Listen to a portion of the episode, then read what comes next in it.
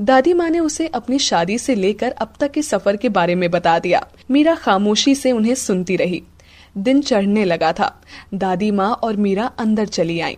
मीरा ने देखा रघु बरामदे से कपड़े का ढेर लेकर जा रहा था। तो वो मदद के लिए उसके पास आई और कहा, लाइए कुछ कपड़े हमें दे दीजिए। अरे नहीं नहीं दीदी, ये अक्षत बाबा के कपड़े हैं। इन्हें तो हमें ही रखने जाना होगा। उन्हें नहीं पसंद कोई उनकी चीज़ों को हाथ लगाए। मीरा ने सुना तो उसे बड़ा अजीब लगा और वो सोचने लगी, आखिर ये अक्षत है क्या? आपको कुछ चाहिए दीदी? रघु की आवाज़ से मीरा की तंद्रा टूट गई और उसने धीरे से नाम गर्दन हिला दी। वो अंदर चली आई बालकनी में। गमलों में पौधे लगे थे, मीरा उनकी ओर चली आई। उसने खराब हो चुकी पत्तियों को अलग किया और गमलों की सफ़ाई करके उनमें पानी देने लगी। दादू बाहर से आ चुके थे और काफ़ी देर से वो मीरा को ये सब काम करते हुए देख रहे थे। मीरा बड़े प्यार से पौधों की सिंचाई कर रही थी, जिसे देखकर दादू की आँखों को सुकून मिल रहा था। वो चलकर मीरा के पास आए और वहाँ पड़ी कुर्सी पर बैठते हुए कहा, बड़े दिनों बाद किसी को इतने इतमान से काम करते देखा है। अरे दादाजी, आप? मीरा ने दादू की आवाज़ सुनकर कहा, तुम मुझे सबकी तरह दादू ही बुलाया करो। अपनापन लगता है। वैसे तुम आज ही इस घर में आई हो और आज ही काम में खुद को व्यस्त कर लिया? दादू ने बड़े प्यार से कहा। हमें ये सब काम करना पसंद है, दादू। पौधे भी इंसान की ही तरह होते हैं। जैसे कोई उदास इंसान अच्छा नहीं लगता, वैसे ही मुरझाया हुआ पौधा भी अच्छा नहीं लगता। और हमारी माँ कहती थी कि मुरझाए हुए पौधे घर में रखना अच्छा शगुन नहीं होता है। मीरा ने धीमी आवाज़ में पौधे पर लगे उस छोटे से फूल को सहलाते हुए कहा, तुम तो बहुत समझदार बच्ची हो। ये पौधे अक्षत लाया था, जब पिछले साल हम सब बनारस गए थे घूमने। वहाँ से लौटते हुए रास्ते में उसने ये खरीदे थे। ये बात और है, घर में लाने के बाद उस नालायक ने इसे संभाला नहीं, दादू ने कहा। दादू के मुँह से अक्षत का नाम सुनकर मीरा के दिमाग में फिर वही दो आँखें घूमने लगी। उसे खामोश देखकर दादाजी ने कहा, तुम करो, मैं चलता हूँ। दादू वहाँ से चले गए। मीरा वही बैठी अक्षत के बारे में सोचने लगी। जिसका नाम वो सुबह से लगातार सुन रही थी, लेकिन जिसे देखा नहीं था उसने।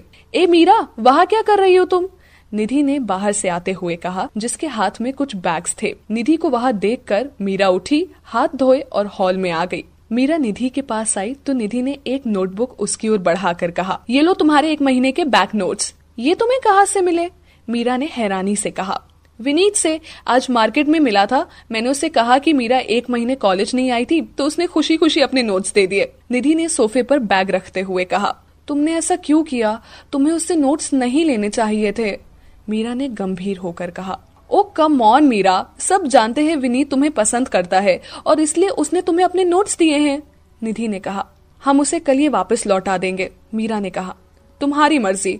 निधि ने सोफे पर बैठते हुए कहा मीरा ने बुक को टेबल पर रखा और निधि के बगल में बैठ गई। निधि ने एक बैग से चॉकलेट का पैकेट निकालते हुए कहा, खाओगी? तुम्हें पता है ना, हमें चॉकलेट नहीं पसंद? मीरा ने कहा, तुम ना दुनिया का आठवां जुबा हो। आह, अक्षत भैया के जैसे। मतलब तुम दुनिया की पहली लड़की होगी जिसे चॉकलेट्स नहीं पसंद। वैसे भी मैं ये अक्षत भैया के लिए लाई थी, उन्हें डार्क चॉकलेट बहुत पसंद है। निधि ने एक पीस मुँह में रखते हुए कहा, अब तक सबके मुँह से अक्षत का नाम सुन सुनकर मीरा थक चुकी थी, और इस बार तो निधि ने उसे अक्षत के जैसा भी बता दिया था। मीरा उठी और वहाँ से चली गई। निधि को बड़ी हैरानी हुई मीरा के जाने से। उसके मुँह से हैरानी भरे शब्द निकले। अब इसे क्या हुआ? खैर, पहले चॉकलेट खा लू, फिर पूछती हूँ। निधि ने एक और पीस मुँह में रख लिया।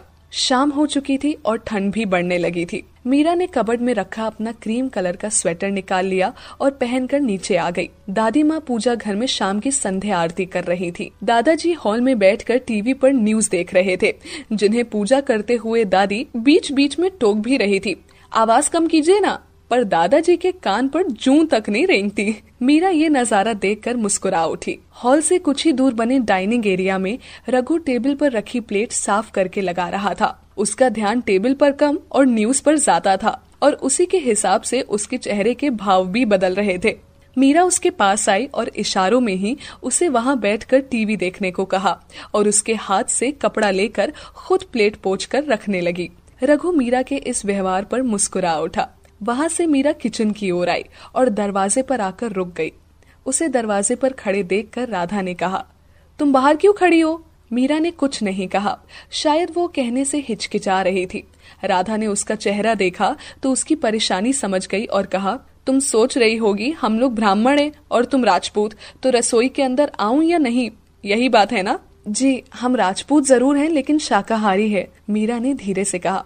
कोई बात नहीं, अंदर आ जाओ। राधा ने मुस्कुराकर कहा, मीरा अंदर आई। किचन एक कमरे जितना बड़ा था, सारा सामान व्यवस्थित जमा हुआ था। किचन देखकर मीरा इतना तो जान चुकी थी कि राधा को सफ़ाई पसंद थी। वो किचन की हर चीज़ को बड़े गौर से देख रही थी। तभी उसकी नज़र सामने रैक पर रखे कॉफ़ी मग पर गई। मीरा ने उसे उठाया। उस पर किसी लड़के की तस्वीर थी। लेकिन चेहरा नहीं नज़र आ रहा था। उसने अपने हाथ को अपने चेहरे से बिल्कुल ढका हुआ था, जिससे सिर्फ़ उसकी आँखें नज़र आ रही थी। मीरा ने पलट कर देखा तो पीछे एक मैसेज लिखा था my eyes are enough for you to fall in love with me तुम्हारा मेरे प्यार में पड़ने के लिए मेरी आँखें ही काफ़ी है। मीरा ने पढ़ा तो उसे बहुत अजीब लगा।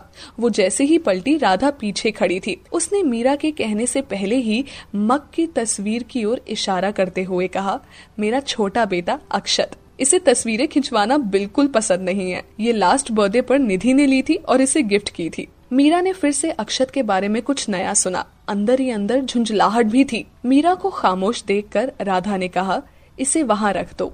हम्म कहकर मीरा पलटी और हाथ को ज़ोर से झटका। वैसे ही जैसे हम लोग किसी सामान को फेंकते हैं राधा सब्ज़ियाँ काटने में बिज़ी थी तो मीरा उनके पास आई और कहा, हम आपकी कुछ मदद करें? नहीं बेटा, मैंने सब कर लिया है। बस दादाजी के लिए कुछ फीका बनाना है। तुम कुछ लोगे? चाय, कॉफ़ी? राधा ने कहा नहीं, आंटी, आपकी हेल्प करते तो हमें अच्छा लगता। वैसे भी जब से आए हैं, तब से मेहमान जैसा महसूस कर रहे हैं। मीरा ने मासूमियत से कहा अच्छा तो ये बात है, फिर एक काम करो, वो वहाँ जो कच्चा नारियल रखा है, उसके छोटे छोटे टुकड़े कर दो। अक्षत को नारियल की चटनी बहुत पसंद है, खुश हो जाएगा वो। राधा ने सब्ज़ियाँ बर्तन में डालते हुए कहा। हम्म मीरा ने कहा, और चाकू उठाकर नारियल की ओर बढ़ गई। उसने नारियल का टुकड़ा उठाया और उस पर ऐसे चाकू चलाया जैसे वो नारियल नहीं, अक्षत की गर्दन हो। इस एक नाम ने आज उसे जितना परेशान किया था, शायद ज़िंदगी में किसी ने ना किया हो। जिसके नाम से मीरा इतना परेशान थी, वो खुद जब उसके सामने आएगा तब क्या होगा, कोई नहीं जानता था। नारियल काट कर मीरा बाहर चली आई। उसने राधा को डाइनिंग पर खाना लगाने में मदद की और फिर हाथ मुँह धोने चली गई। मुँह धोकर जब उसने खुद को आईने में देखा तो परेशानी के भाव उसके चेहरे से साफ़ साफ़ झलकने लगे। तौलिए से मुँह पोछते हुए वो मन ही मन खुद से कहने लगी, आखिर क्या भला है ये अक्षत? घर में सबकी ज़ुबान पर उसका ही नाम है। हर कोई बस उसकी खुशी की बात करता है। अच्छा है या बुरा है, कुछ पता ही नहीं चल पा रहा। और फिर उसके ये अजीब थॉट्स आखिर कौन है ये अक्षत? मीरा के साथ साथ अब आप भी सोच में पड़ गए होंगे कि आखिर क्या बला है अक्षत। हमारे अक्षत जी से मिलने के लिए आप लोग भी उतने ही बेचैन होंगे जितनी हमारी मीरा है। ये इंतज़ार की घड़ियाँ जल्द ही खत्म होगी। तब तक पढ़ते रहिए, कितनी मोहब्बत है मेरे साथ।